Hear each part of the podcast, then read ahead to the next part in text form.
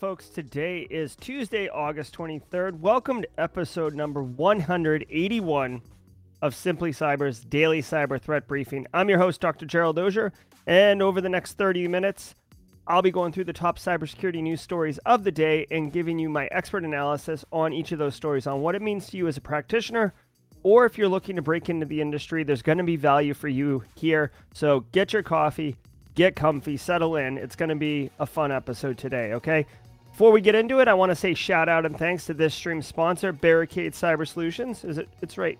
Hold on, I can't. I can't see. It's over here. Yeah, uh, they're in the corner. Eric Taylor and the whole gang over at Barricade Cyber.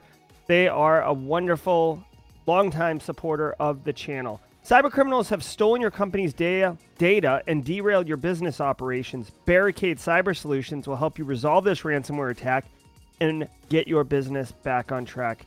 If you don't have a plan, if ransomware to hit your business right now and you don't have a plan, make the CIO's day. Set up a call with Eric. You go to barricadecyber.com, just have a conversation with him. Bring a solution to the CIO uh, as you bring a problem, and you will be uh, riding high. Trust me. I want to remind you if you hold professional certifications that require CPEs, each episode, just like this one, of the daily cyber threat briefing is worth half a CPE, so that stacks, right? Two and a half a week, 10 a month, roughly. Be sure to document literally the easiest and I would argue the most enjoyable way to earn CPEs. If you've been here a while, you know what I'm talking about. If you're new here, trust me, this is a really enjoyable way to earn CPEs. If you don't know what CPEs are, if you have cybersecurity certifications, you likely will need to continue, you know, practicing in the industry to demonstrate the competency of, of your ability to to represent that certification. That's what CPEs are. So just say what's up in chat. Justin Azuma just said what's up. If he wants to use this for a CPE, he obviously can. And if an auditor calls him shenanigans on it, he can just point the auditor to this stream and all the streams that Justin joined and say, here you go. Here's my auditable evidence. My good morning, everyone, is burned into the stream. I'll see you next cycle for my more CPEs, okay? So just say what's up. If you don't know what to say, say hashtag team live. If you're watching on replay, hashtag team replay.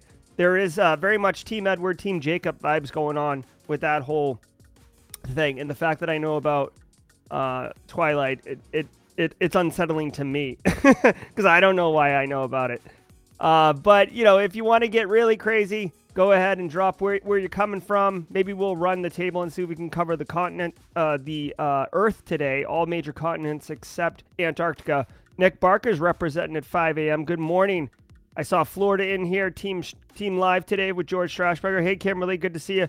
Okay, so we've definitely got we've definitely got North America fully represented. So let me know if you're coming in from Europe, England, um, Eng- like England's not Europe, Europe, South America, Africa, Australia, Asia. Let, let, let's see if we can run it today. Thanks, Anna Lynn, on the audio. Definitely loving that. All right, guys, let me continue. If you if you're live, love it. Let me see where our numbers are at right now. Looks like we're we're at 79, almost 80, just on Simply Cyber 83. It's it's you guys are stacking in here hard. I love it. Um, I appreciate you all being here. It's going to be a good show, like I said. Now, if you're on hashtag Team Replay, like some of you are, right? That's fine. No big deal. Thanks for catching the stream all the same. Be sure to drop a comment with hashtag Team Replay just so you have that auditable evidence. Now, if you are Team Replay, and Team Live knows this because I say it all the time, you have superpowers. You have the ability to time travel. So, literally, you can skip the pleasantries and get right into the news just by grabbing the slider and pulling it to the right, maybe two minutes. I like to talk and welcome everybody for a couple minutes. Um, or if you're listening on your audio podcast app of choice, you can just hit the 30 second jump forward button three, four times. You can skip all this. And what a wonderful superpower that is. Also, exclamation point podcast in chat if you want to see how to get access to that um, audio podcast version of this story that I release every day right after this stream ends. Okay. Woo. All right. So now that we've covered all of the um, what, what what do they call that? Like in the government, they have a term for it. It's like the opening opening remarks or whatever. Let me uh, sit back, relax for a couple minutes, and welcome everyone into chat with my coffee. Good morning, everybody. I got my I Heart NIST shirt on, just representing a little little NIST love. Uh, that GRC course was banging all last week.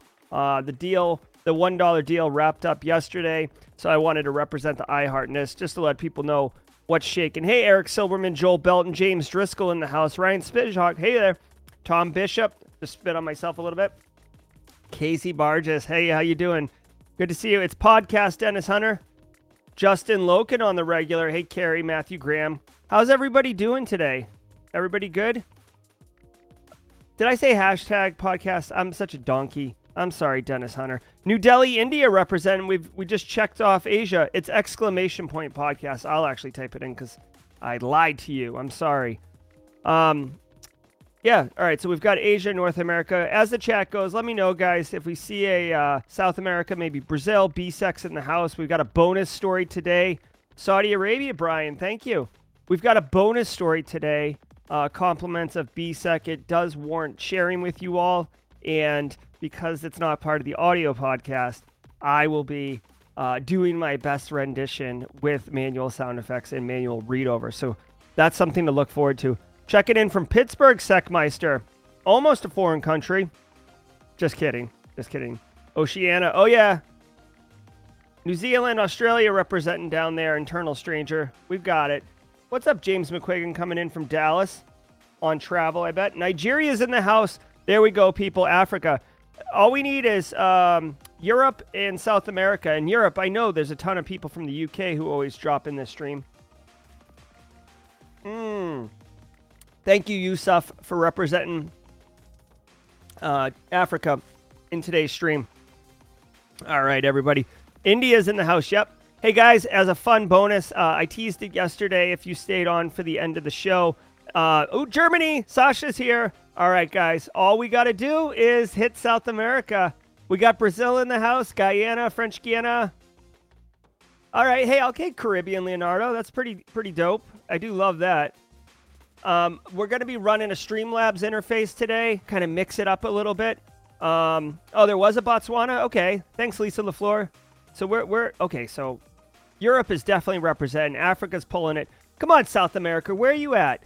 Where are you at? I know part of South America, Argentina. You're in the Eastern time zone. Nick Barker's up right now. All right, we almost did it, guys. We almost did it. Hmm. We're almost we're almost there. All right, Jay Smith, you don't happen to be in uh, Suriname right now, do you? We're trying to we're trying to run the table, trying to run the the world map here. All right, I guess it's not going to happen today, guys. Sit back, relax. sit back, relax, and uh, enjoy. I'm going to change the stream up uh, a little bit, see if you guys like it. Panama, mm, Central America, it's very, very close. Very close. N- no one's in Suriname. I'm just naming out countries in, in uh, South America. All right. Uh, Canadian transplant, uh, a Peru transplant. Mm, Arturo, we'll take it. Winner, winner, chicken dinner. All right. I'm to count that. See, Leonardo must be a red teamer, okay? Talking about VPN and popping out in Argentina. That works. That is a hack solution. I like it. I like it. Okay, guys, let me change my uh let me let me dazzle your eyes here with a new fun layout that I've been messing with. Stand by. Stand by to stand by. Whoop. All right, let me know if you guys wait, hold on, that's not right. Oh, there we go. All right, feel it, guys. Got 122 of you in here. Let's drop in and do the news. Thanks for being here today. From the CISO series, it's cybersecurity headlines. It's Tuesday, August 23rd, 2022. State backed attacks excluded from cyber insurance. The insurance marketplace Lloyds of London will introduce exclusions for cyber insurance policies to not cover catastrophic state backed attacks. These exclusions will begin in new policies in March 31st, 2023. Lloyds warns that all insurance underwriters need to make it extremely clear in policies that state sponsored attacks fall outside of coverage. This applies regardless of any declared war between two countries. This reflects that state sponsored attacks often aren't directly after financial gain, but are the result of geopolitical considerations. This also comes as insurance providers shy away from ransomware coverage as costs increase. Uh, yeah. So, like, from the office of here's my shocked face. Where, where's my feed? All right. From the office of Here's My Shocked Face, this one should surprise nobody, okay?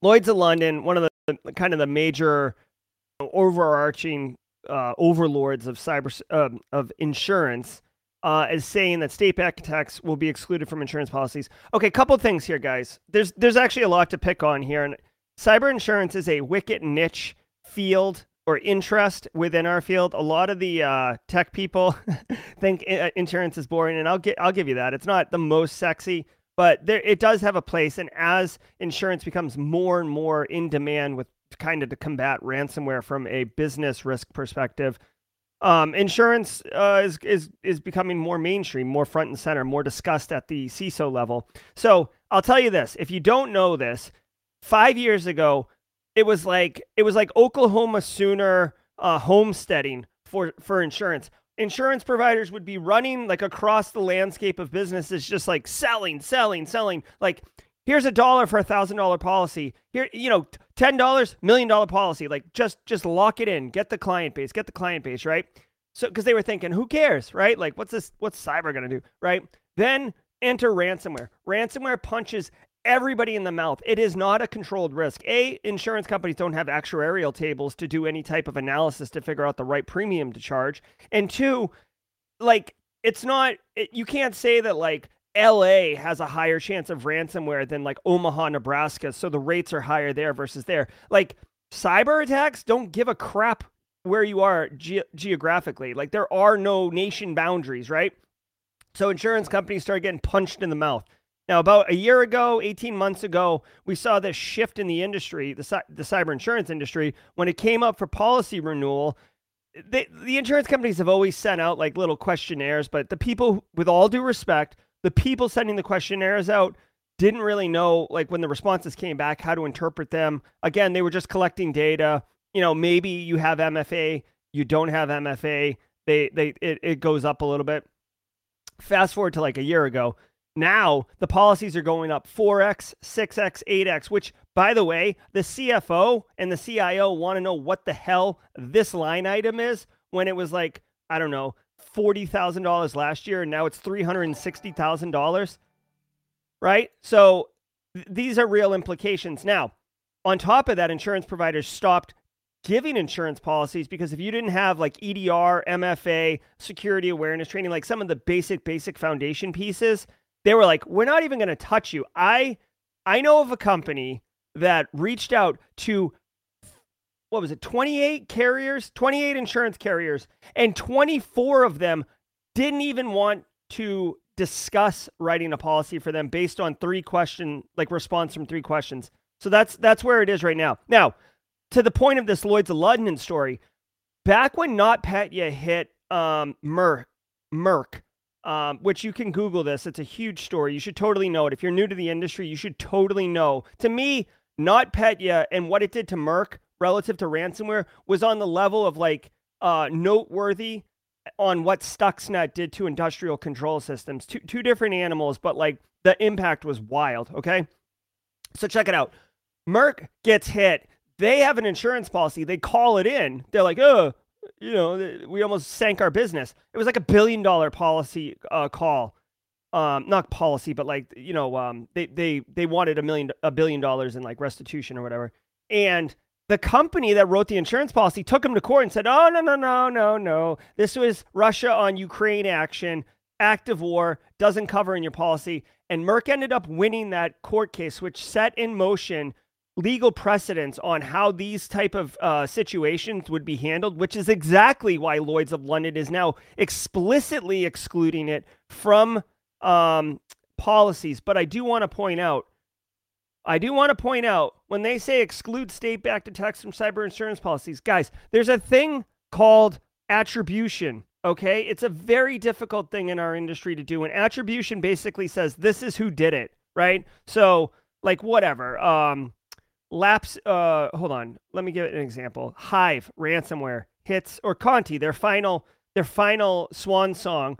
Uh, Conti hit Costa Rican government a few months ago, right before Conti disbanded. We know it was Conti because they're ransomware threat actors and they stick their name all over it. That means we have high confidence, almost certainty, that you can attribute it. You can give attribution to Conti. Now, when not NotPetya hits and it's Russia on Ukraine and it's obvious to everyone, how do you get that attribution? How do you know that it was Russia? Well, the way the code's written based on TTPs from, you know, APT 29 in the past, like you could start piecing these pieces together and have a higher level of confidence. But you can't say with 100% certainty because the nation state threat actors, the APTs, they're really good at what they do. They don't want you to know it's them. Or in some cases, they'll hire criminal gangs like private enterprises, think of them as like private mercenaries, to execute an attack on an adversary. And they can be like, oh, I don't know. Like, we really should uh, condone, we shouldn't condone that behavior, but they're never going to actually do anything, right?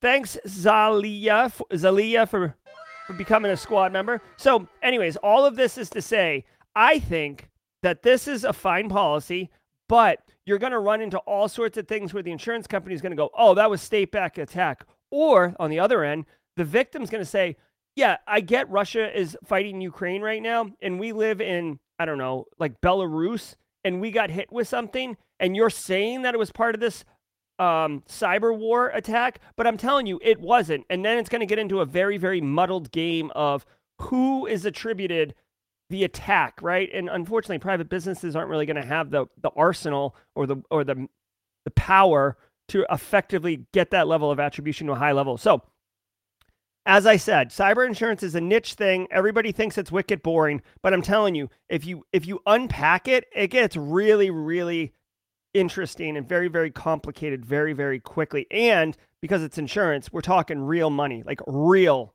money.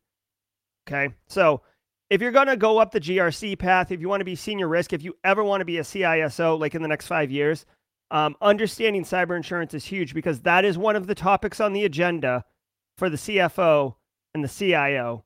Um, you know, and ultimately it'll roll up to the board if it's a big enough number. All right. That was my rant. Lockbit hit with a DDoS. Last month, the security company Entrust disclosed threat actors exfiltrated data from its network. Believing computer sources said this represented a ransomware attack. Last week, Lockbit took credit for the attack and began posting data on its leak site. That information proved hard to find because security researchers found it unavailable due to a DDoS attack. The security research group VX Underground reports that Lockbit believes the attack is from someone connected to Entrust. The attackers added a message to the site's browser user agent demanding removal of the stolen data. In response, Lockbit's site now says it plans to upload all of Entrust's data as a torrent for anyone to download. Wow. Cozy Bear used. Okay, so hold on. I, I'm a little confused here. Um, is this? I mean, to me, this is. uh Yeah. Okay, so this is. Again, I always shoot from the hip, guys. I'm hearing this for the first time with you. If I'm not mistaken, this is a perfect example of hackback, right? Hackback is the idea when like a company gets attacked by a cyber criminal, whether it's a script kid, whether it's uh, a APT, whatever, you do something in response. You don't just like roll over and, and be, you know, and just call law enforcement and have them take over or be a victim and, and, and just take it, right? Like you hack back. Now, I want to say this is called active defense, right? Uh, or it's partially active defense. Um, John Strand, Black Hills Information Security Anti Siphon, actually has an incredibly pay what you can class on active defense and cyber deception that I'd encourage everybody check out.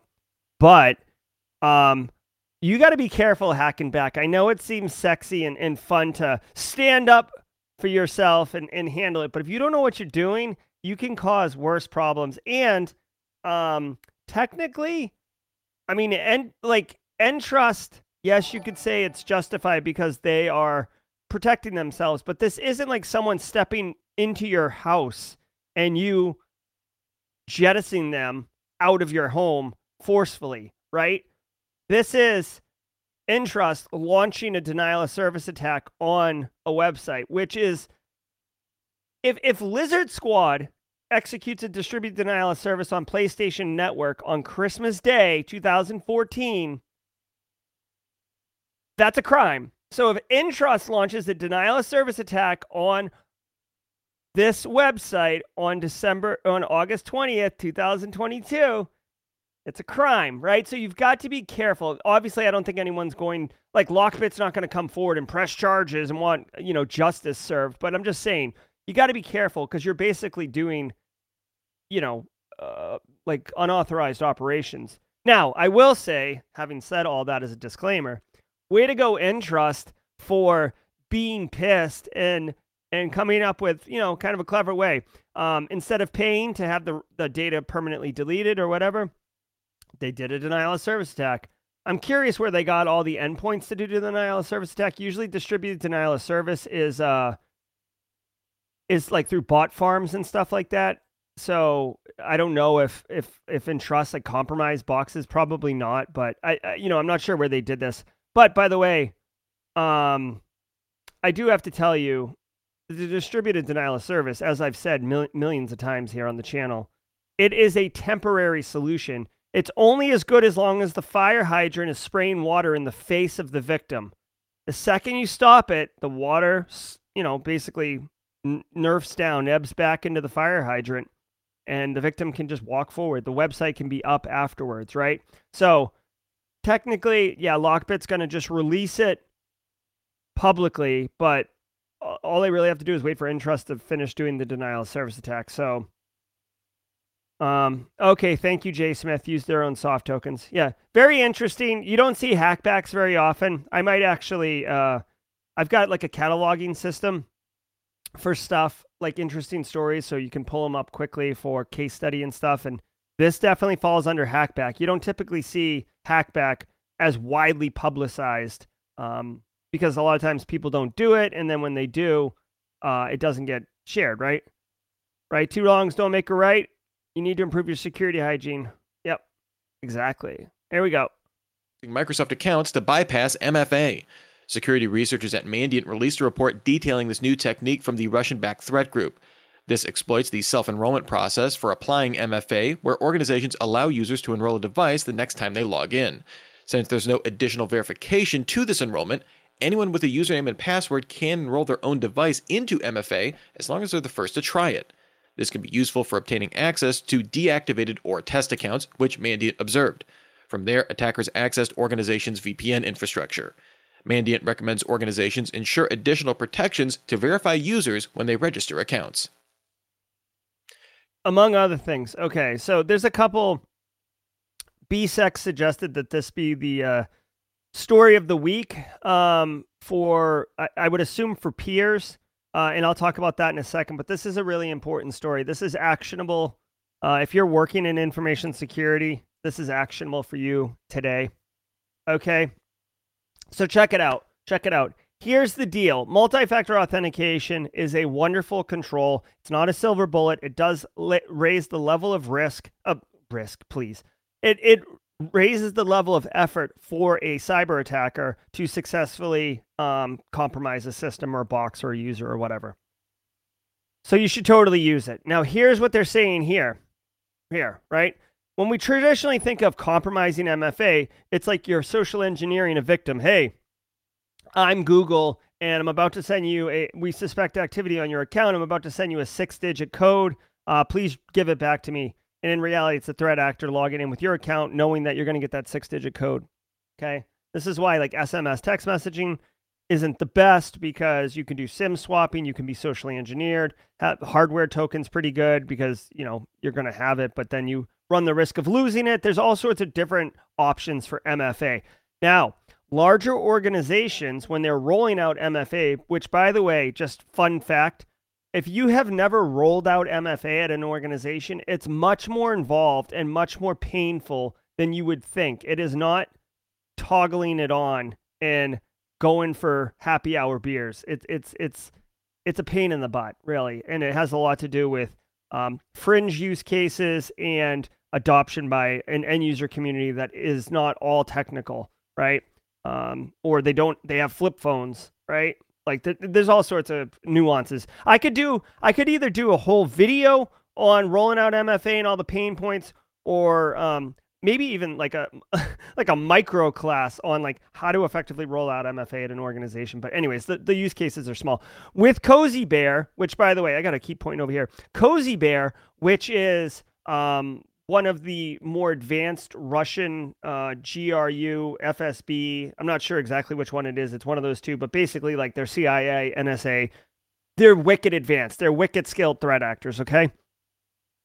What they are finding is larger organizations will allow you to enroll yourself into an account. So if you've ever done this, you log in with your username and password and you get a pop-up that says, "Hey, your organization needs a little bit more information from you." Like and then it it runs you through an MFA workflow. Go download the app, click on this QR code, it, put in the six-digit number. You're up and running, right? It's supposed to be easy for IT, help desk, and end users to enroll users, especially when you're dealing with like a thousand and up organizations, right? Think about 50,000 user org and you're rolling out MFA. You can't put 50,000 calls on the help desk. That'd be insane. So they do this thing. Now, once you have MFA, that's it. You're off and running. You have a couple like reset my password, all this stuff. But what the threat actors have found is that dormant accounts, accounts like Carl left in January, but no one disabled Carl's account. You don't have processes in place to disable accounts.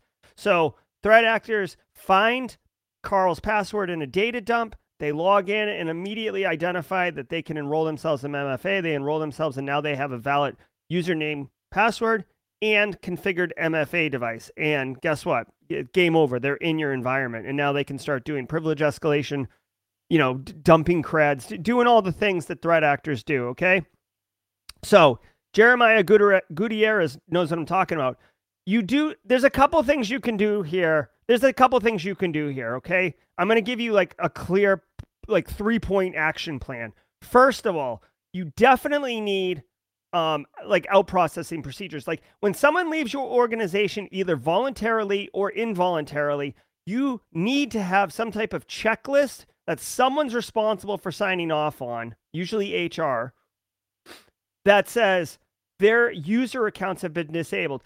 And by the way, if you're not using federated authentication, you better make dang sure that you're shutting off all their accounts meaning shut off their AD account, obviously. But then if you had cloud based solutions that weren't federated, make sure you disable that because they're going to be able to log into it way on down the road. Make sure any like custom homegrown apps, which is gross but happens all the time, make sure they're disabled from that. If they had access to shared accounts, you may want to uh, change the password on those. Okay, so that's so that's out processing. Secondly, this is something you can do right now okay? Especially if you're in an Nova 365 environment. Go in and look at your user authentications. Sort by last logged in. If you have someone who hasn't logged in in and I'm being incredibly generous here. If you haven't seen someone who hasn't logged in in a year, guess what? Chances are they don't work here anymore or they don't use that account anymore. Either way, I don't care. Disable the account. There's different levels of uh, of extreme here.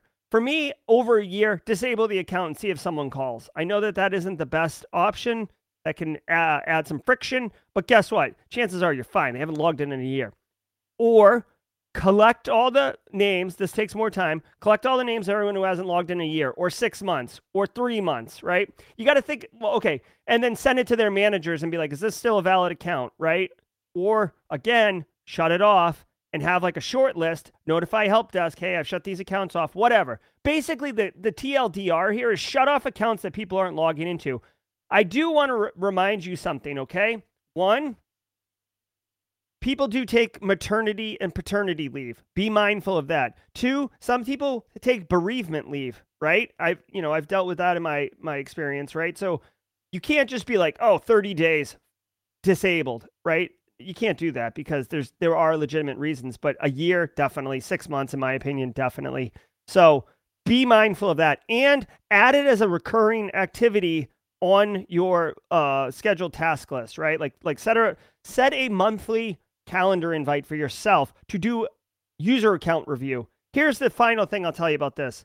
Um, I said three point plan, so I'll give you one more point after. Here's the final thing relative to this part. When people don't have access to something, they will bitch and moan and complain and send multiple emails until they get the access. Fact, because they want to do their job.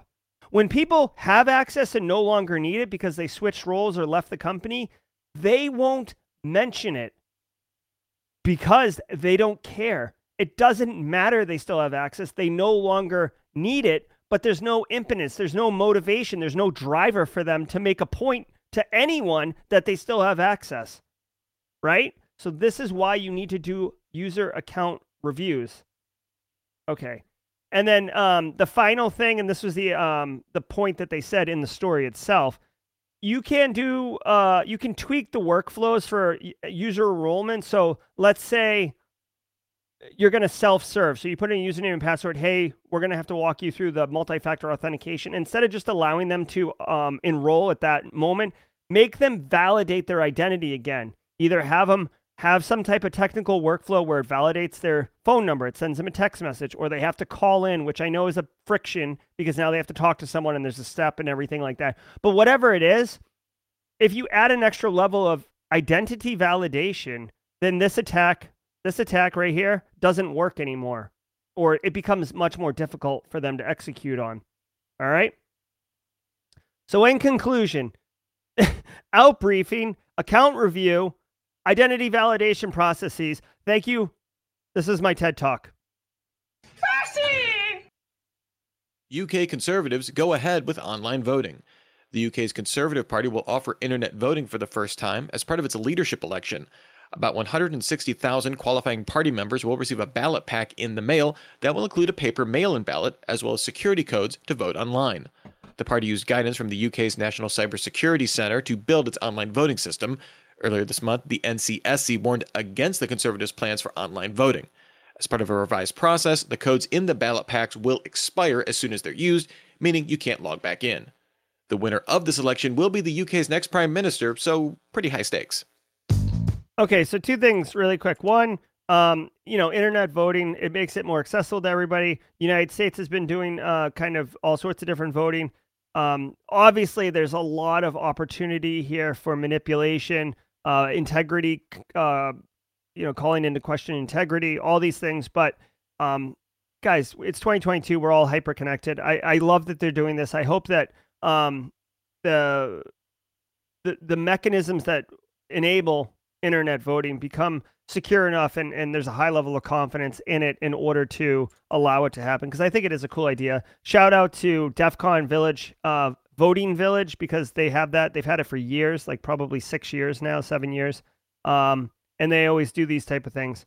Uh, one thing i do want to share i don't know about you guys but like when i look at this this right here is and for my uk people i mean this with no disrespect this is British Foreign Secretary Liz Truss, Truss and Rishi Sunak, former Chancellor of the Exchequer, and their top contenders to become the next British Prime Minister.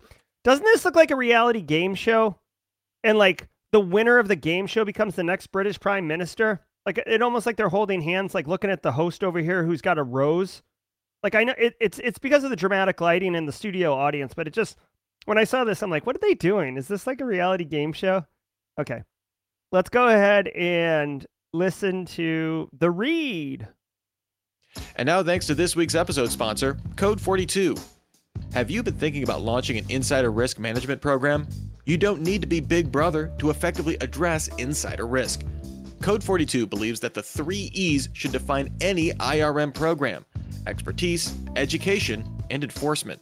Shift your security culture from watchdog to guide dog, and everybody wins. Learn more at code42.com slash show me. All right. So let me just take a hot minute here really quickly uh, and share a couple things with you guys. Now, can you really see this? I don't know. Okay, so some of you, hopefully many of you got this email yesterday. I started a new me- email. You can do exclamation point newsletter in chat right now, and you'll get a link to sign up for this. This is a once a week email that I will send Monday morning. And it's basically, I think it's something around crush, like you crushing your week. Allow me to help you crush your week every week with actionable intel. And basically, guys, it's a very quick read. I give you one actionable item for your end users. I give you one actionable item for your peers and one actionable item for your executives. So I target the three audiences that we regularly interface with. And this right here, these are my thoughts. This bold, how you can use this. This is me telling you, you know, with you know all the liability disclaimers there is, right? Like this is my opinion, whatever. I am a cybersecurity professional, but um, this is how you can operationalize it in a very clear, succinct way. This this email is like a 90 second read.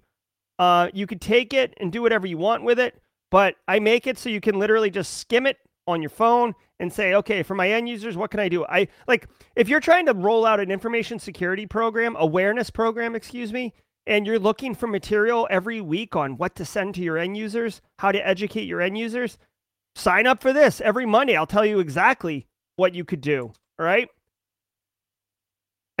Tell your end users do not plug USB drives you get in the mail. And why? Because it's based on this story that we covered in in the uh, the previous week. And obviously, if you want, I actually put a link here. This goes directly to the YouTube live stream, the daily cyber threat briefing, but it's time marked for when I talked about this exact story. And then if you want the actual CISO series stories, it's here. Rinse and repeat, rinse and repeat, guys. This was the pilot uh, email I sent on Monday. It was well received by many, many people. I am looking for constructive feedback. So if you have any, please let me know. If you want to sign up, go to um, hit exclamation point newsletter right now. This is what it looks like. And you just go ahead and type in your email address here. It says get the app because I guess, oh, give me that sweet intel is what it says now. I'm going to have to fix that. But, anyways, you get the idea. You get the idea. Uh, also, really quickly, tomorrow at 11:30 a.m., I will be live streaming on ThreatGen's YouTube channel. I will be, I will be, I will be adopting the persona of Muddy Water, aka Static Kitten. This is an Iranian threat actor group that specializes in espionage and they've attacked government and oil sector. And I will be doing the oil sector uh, because it's espionage. My goal with this one is to drive the business's P&L to zero, effectively taking them out of business because I just put them on and wear them like a pair of pants. So if you're interested in that, um, go to uh, ThreatGen's YouTube channel. I think if you do exclamation point ThreatGen in chat, you should get a URL to it, but I'll be doing this tomorrow. All right, let's continue. Critical flaw found in Chromium OS audio server. Microsoft security researcher Jonathan Bar Or found a bug in the service which routes audio to peripherals. This could hold on one second. Uh, Victor, Victor and everybody else, you have to go to the website and sign in, like, and add your email address and then hit submit. It's like a newsletter thing, so you have to opt into it. I can't, I can't put you into it. You have to sign up. Go to exclamation point newsletter. Is it not working? Hold on one second. Stand by. Oh, there it is. Yeah. See Nightbot, pages.simplycyber.io slash news. Go there and send, sign up. You, you have to put your own email address in. Thank you. Thank you, Desmond. Thank you, everybody. Monday morning, you, you'll get it. Use audio metadata to cause a local memory corruption.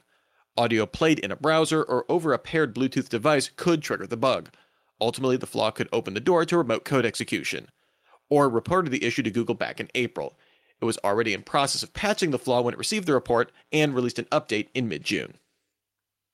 Attackers target Traveler. Okay, so you know, whatever. Good on Microsoft for being the one who reported this. I don't know if it was Microsoft's threat actor group, um, but looks like it's a rare bug uh, in Chrome OS. I won't spend a ton of time on this one, but what I will say is it was critical in that it could allow remote code uh, unauthenticated execution, which is like the absolute worst. Anyone who could hit your box could run whatever code they wanted, including malware. So we want to get that fixed. It is a very rare, you know, audio file metadata type thing, which I guess maybe means that it would have been easy to exploit because anyone could have sent you something. I, I'm not 100% sure. To me, this this uh, story right here. Hold on.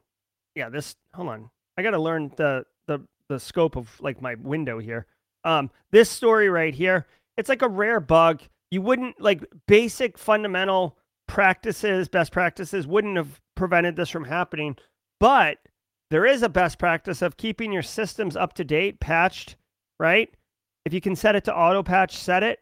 But guys, if you're running Chrome OS, patch it. That's as simple as it is. There's a really nasty bug that can, you know, really screw your system over. I have no indication that it's being actively exploited, which means it's not um, close your computer right now and run home and patch your Chrome OS. But, you know, make it a priority to do it in the next few days. Which, by the way, you should you should keep your software patched. Like that's that should be a that's that's basic cyber hygiene. What's up, Brandon Douglas? Good morning to you. With fake reservations. The recent uptick in travel has seen the threat group TA558 ramping up malicious activity. the group operated a 2018 campaign of fake reservation emails with malicious links. It revived the strategy, but with a new twist. Following a larger malware trend, the group now uses RAR and ISO file attachments to their malicious emails. This leads to the execution of a PowerShell script, followed by downloading the AsyncRAT. Microsoft's recent ban on macros by default in Office documents led many threat groups to change to similar tactics. Media. In- okay, this is kind of similar to the story that we talked about yesterday. So if you were here yesterday, you know what's going on. Um, I will tell you, I just traveled to Black Hat and my flights got all sorts of screwed up, and I had a really rough travel day on the way back. But they are pretty sad. Pretty, they're going to threat actor. Right when you're traveling and you get a notification flight has changed, or that your flight's canceled, or your bags are being routed to Djibouti or something, you're you're probably not going to read the. I'm I'm thinking real about myself. I'm like, click, click, click, click. You're trying like you you got one hand on a carry on. You got your phone. You're you're trying to like navigate the airport, not bump into people, get to where you got to get to. Like I wouldn't review. I mean, unless it looked wicked sketch. Probably wouldn't review it. I probably would click through it, right? Hey, click here to rebook your flight, or hey, your flight's going to be uh, you're going to be bumped out of your seat unless you um, uh, check in via this URL, right? I mean, good on good on uh, threat actors. The the only the only ch- challenge with this particular story or whatever attack sequence is that with most phishes, like COVID related phishes, thanks Pedro Songs for the sub. Most co- like COVID phishes, like you could send that at any point, right? I could send that in the middle of the night, the middle of the morning, whenever you receive it, it still makes sense that I got it. If I get an email right now sitting at my desk streaming the daily cyber threat briefing that says my flight's been canceled, I'm going to be like, this is total crap. Like, obviously. So it, it, it raises the stakes of a moving target for the threat actors because you have to hit me while I'm in transit. But if they are getting hooked into, you know, United Airlines, is United still an airline? I don't know. I might be aging myself here. Uh, but whatever, American Airlines, Southwest, all these. Like, if you could hook in there and know when people are traveling, then you could target them. But again, that's like a lot of effort to randomly strike. Like, you'd almost have to do like you uh, like it would be worth it to a threat actor, but you'd have to do like real work to break into like an airline or a reservation company, right? And then get the itinerary of X amount of people, then have hacked some type of like financial system or cryptocurrency exchange to find people with high net worth and then attack them. I guess maybe you could go after people who are booked on private jets or first class, but even then you're rolling the dice on whether or not you're going to strike a, a a whale or not. It just I don't know, man. From from from my perspective of like how threat threat actors, I'm not saying they're lazy. They're incredibly um, opportunistic and business savvy in many cases, but a lot of times they don't need to put in like mission impossible level skill and effort. Like there's a lot of there's a lot of fat waddling ducks or birds that can't fly just kind of waddling around that they can scoop up and, and grab and eat. You know what I mean? There's no there's no reason to go after the majestic bald eagle soaring in the sky. Yeah, I mean it's a it's a great feather in the cap, and maybe you you you strike it rich. But again, like why why would why would they do that when they could just vacuum up all the um all the money on the floor? All right. Industry proves slow to patch. A new study by BlueVoyant found that out of almost 500 vendors in the media industry, it observed 28% with critical vulnerabilities on internet facing systems. Content management providers accounted for 50% of these vulnerabilities. Meanwhile, the study found less than 15% of media monetization platforms hosting vulnerable systems.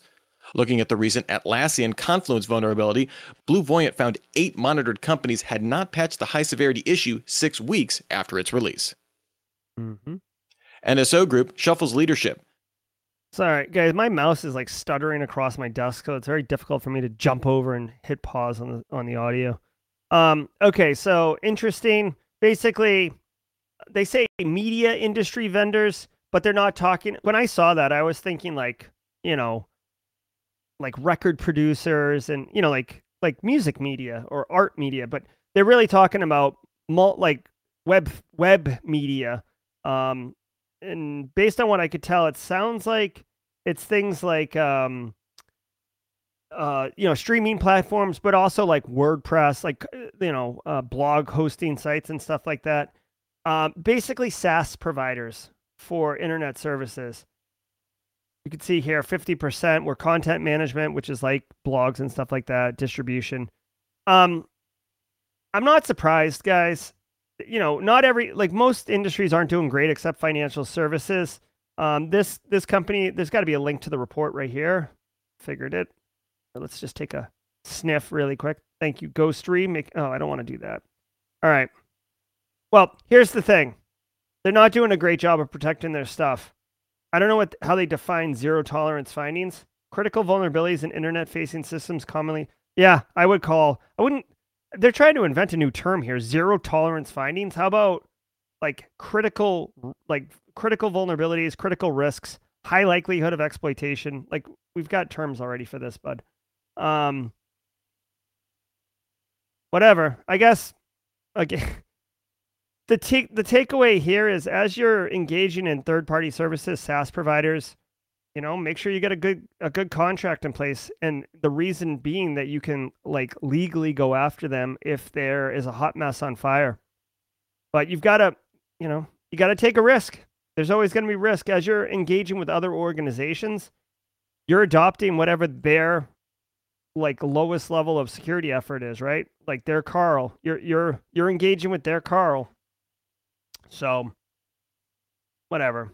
You don't really hear about this industry too much, honestly. It's kind of a unreported industry, but not surprising. I, I'm not surprised. The Israeli spyware company's CEO Shalev Hulio stepped down effective immediately, replaced in the role by COO Yaron Shohat on an interim basis. Reuters sources say the company will cut 100 employees as part of an overall reorganization.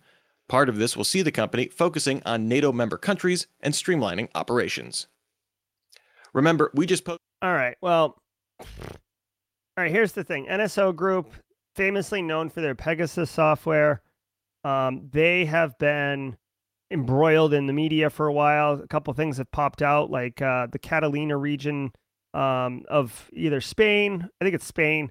Um, they had a a politician who found Pegasus on their phones and stuff, um, which would indicate that Pegasus is being used for reasons that are not aligned with what the company officially says. Big surprise. Um, they sell spyware, guys, like high end, nation state level espionage tooling, and they're a business. So, you know what I'm saying? You know what I'm about to say, Kimberly? Straight cash, homie. Straight cash, homie. Right? You can have uh, you know guiding principles and an about us page on your website but at the end of the day cash rules everything around me. Cream! So i guess all i'll say with this like this doesn't really change anything about nso group. If i had to i'm to put on my my my skepticals. Yeah? Get it? Skepticals? Okay. I'm to put on my skepticals here and say that it's potential. This is complete speculation based on nothing than my thoughts. That this guy may be a either a martyr, uh, and like a sacrificial lamb, um, in order to appease like shadow powers that were like, this is ridiculous. NSO group is being used here, here, and here. This guy needs to go. Or, and this is kind of what my gut is, like this guy was driving the business to take on these contracts that didn't align with their guiding principles, right? Like highest bidder, um, inserting themselves in, you know, political, like in politics and stuff like that, helping um, the highest bidder, regardless of what side of the fence they're on. And the board said, like, okay, you're way too noisy, you're way too public, you're way too loud, you're bad for business, you fired, right? So no CEO gets fired, right? Like it's it's too disruptive to the business, like from an optics perspective. So CEO typically steps down or retires if they're old enough. They'll officially retire, but then you'll see them pop up as a CEO in like six months somewhere else because they'll have what do they call them? They call like garden clauses. I think that's the term garden, some garden, um, where basically you're not allowed to take another job officially for some period of time, and you get paid for that period of time, uh, but you're you're uh, prohibited and it's again it's it's basically all optics for the companies you see it at like Fortune 100 companies will do it all the time. All right. Let's see. Oh, we've got a bonus story here. Hold on one second. This is the bonus story. Let me turn my music on. Hopefully, my audio. Hopefully, my audio is good. I just turned on the music, right? Jeremy Williams with the patty. Okay, guys, real quick. This is a hot story coming in from um, DJ BSEC. Thank you, BSEC. I'll do my best Steve Prentice impression here. CISA warns of active exploitation of PA networks PAN-OS vulnerability. The U.S. Cybersecurity Infrastructure Agency on Monday added a security flaw impacting PA networks PAN-OS to its known exploited vulnerabilities catalog based on evidence of ac- active exploitation. Blah blah blah blah blah. Here's the deal: there is a high vulnerability, like critical vulnerability, meaning that it can be um, actively exploited, uh, and I think it's actually being actively exploited, unauthenticated by a remote attacker. Hold on, you guys can't really see this. Okay, this is this is when vulnerabilities go bad. Okay, this is like the, well, I don't know if Girls Gone Wild is is still politically correct, but there used to be a show in the like the '90s called Girls Gone Wild. But anyways, this is like the Vulns Gone Wild um, situation right here. Unauthenticated remote attacker. You do not want that. If you're running Pan OS, so if you're running a Pan uh, a, a Palo Alto, uh, and you've got Panorama to kind of manage your uh, your Palo Alto infrastructure, and you're running any of these, apply the patch. Basic, basic principles. Apply the patch. What happens if it gets exploited? Essentially, what it's being reported is a threat actor can launch a denial of service attack um, from your system.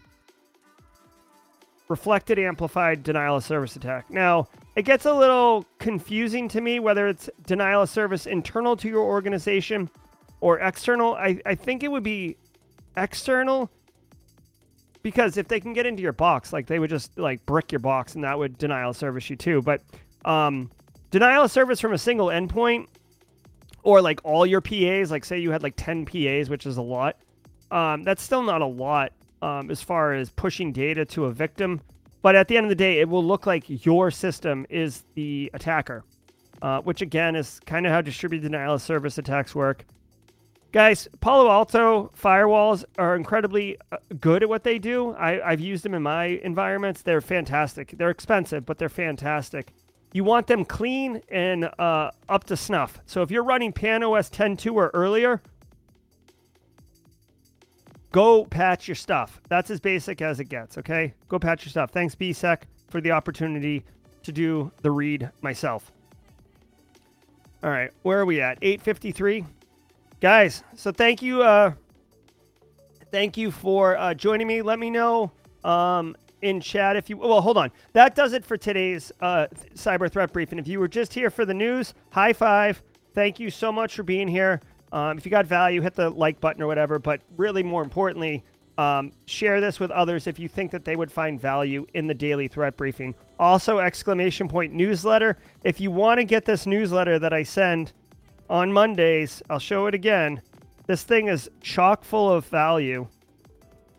I basically curate one story that I think is wicked important from the previous week, and I tell you exactly what you can do with that intel and how to uh, operationalize it. And then, if you want to go a little deeper, this link right here goes directly to the time mark of where so where I set it right. So let's see, Microsoft mail scam Boom, you click it here. Boom, you click it there. Boom. There's me talking about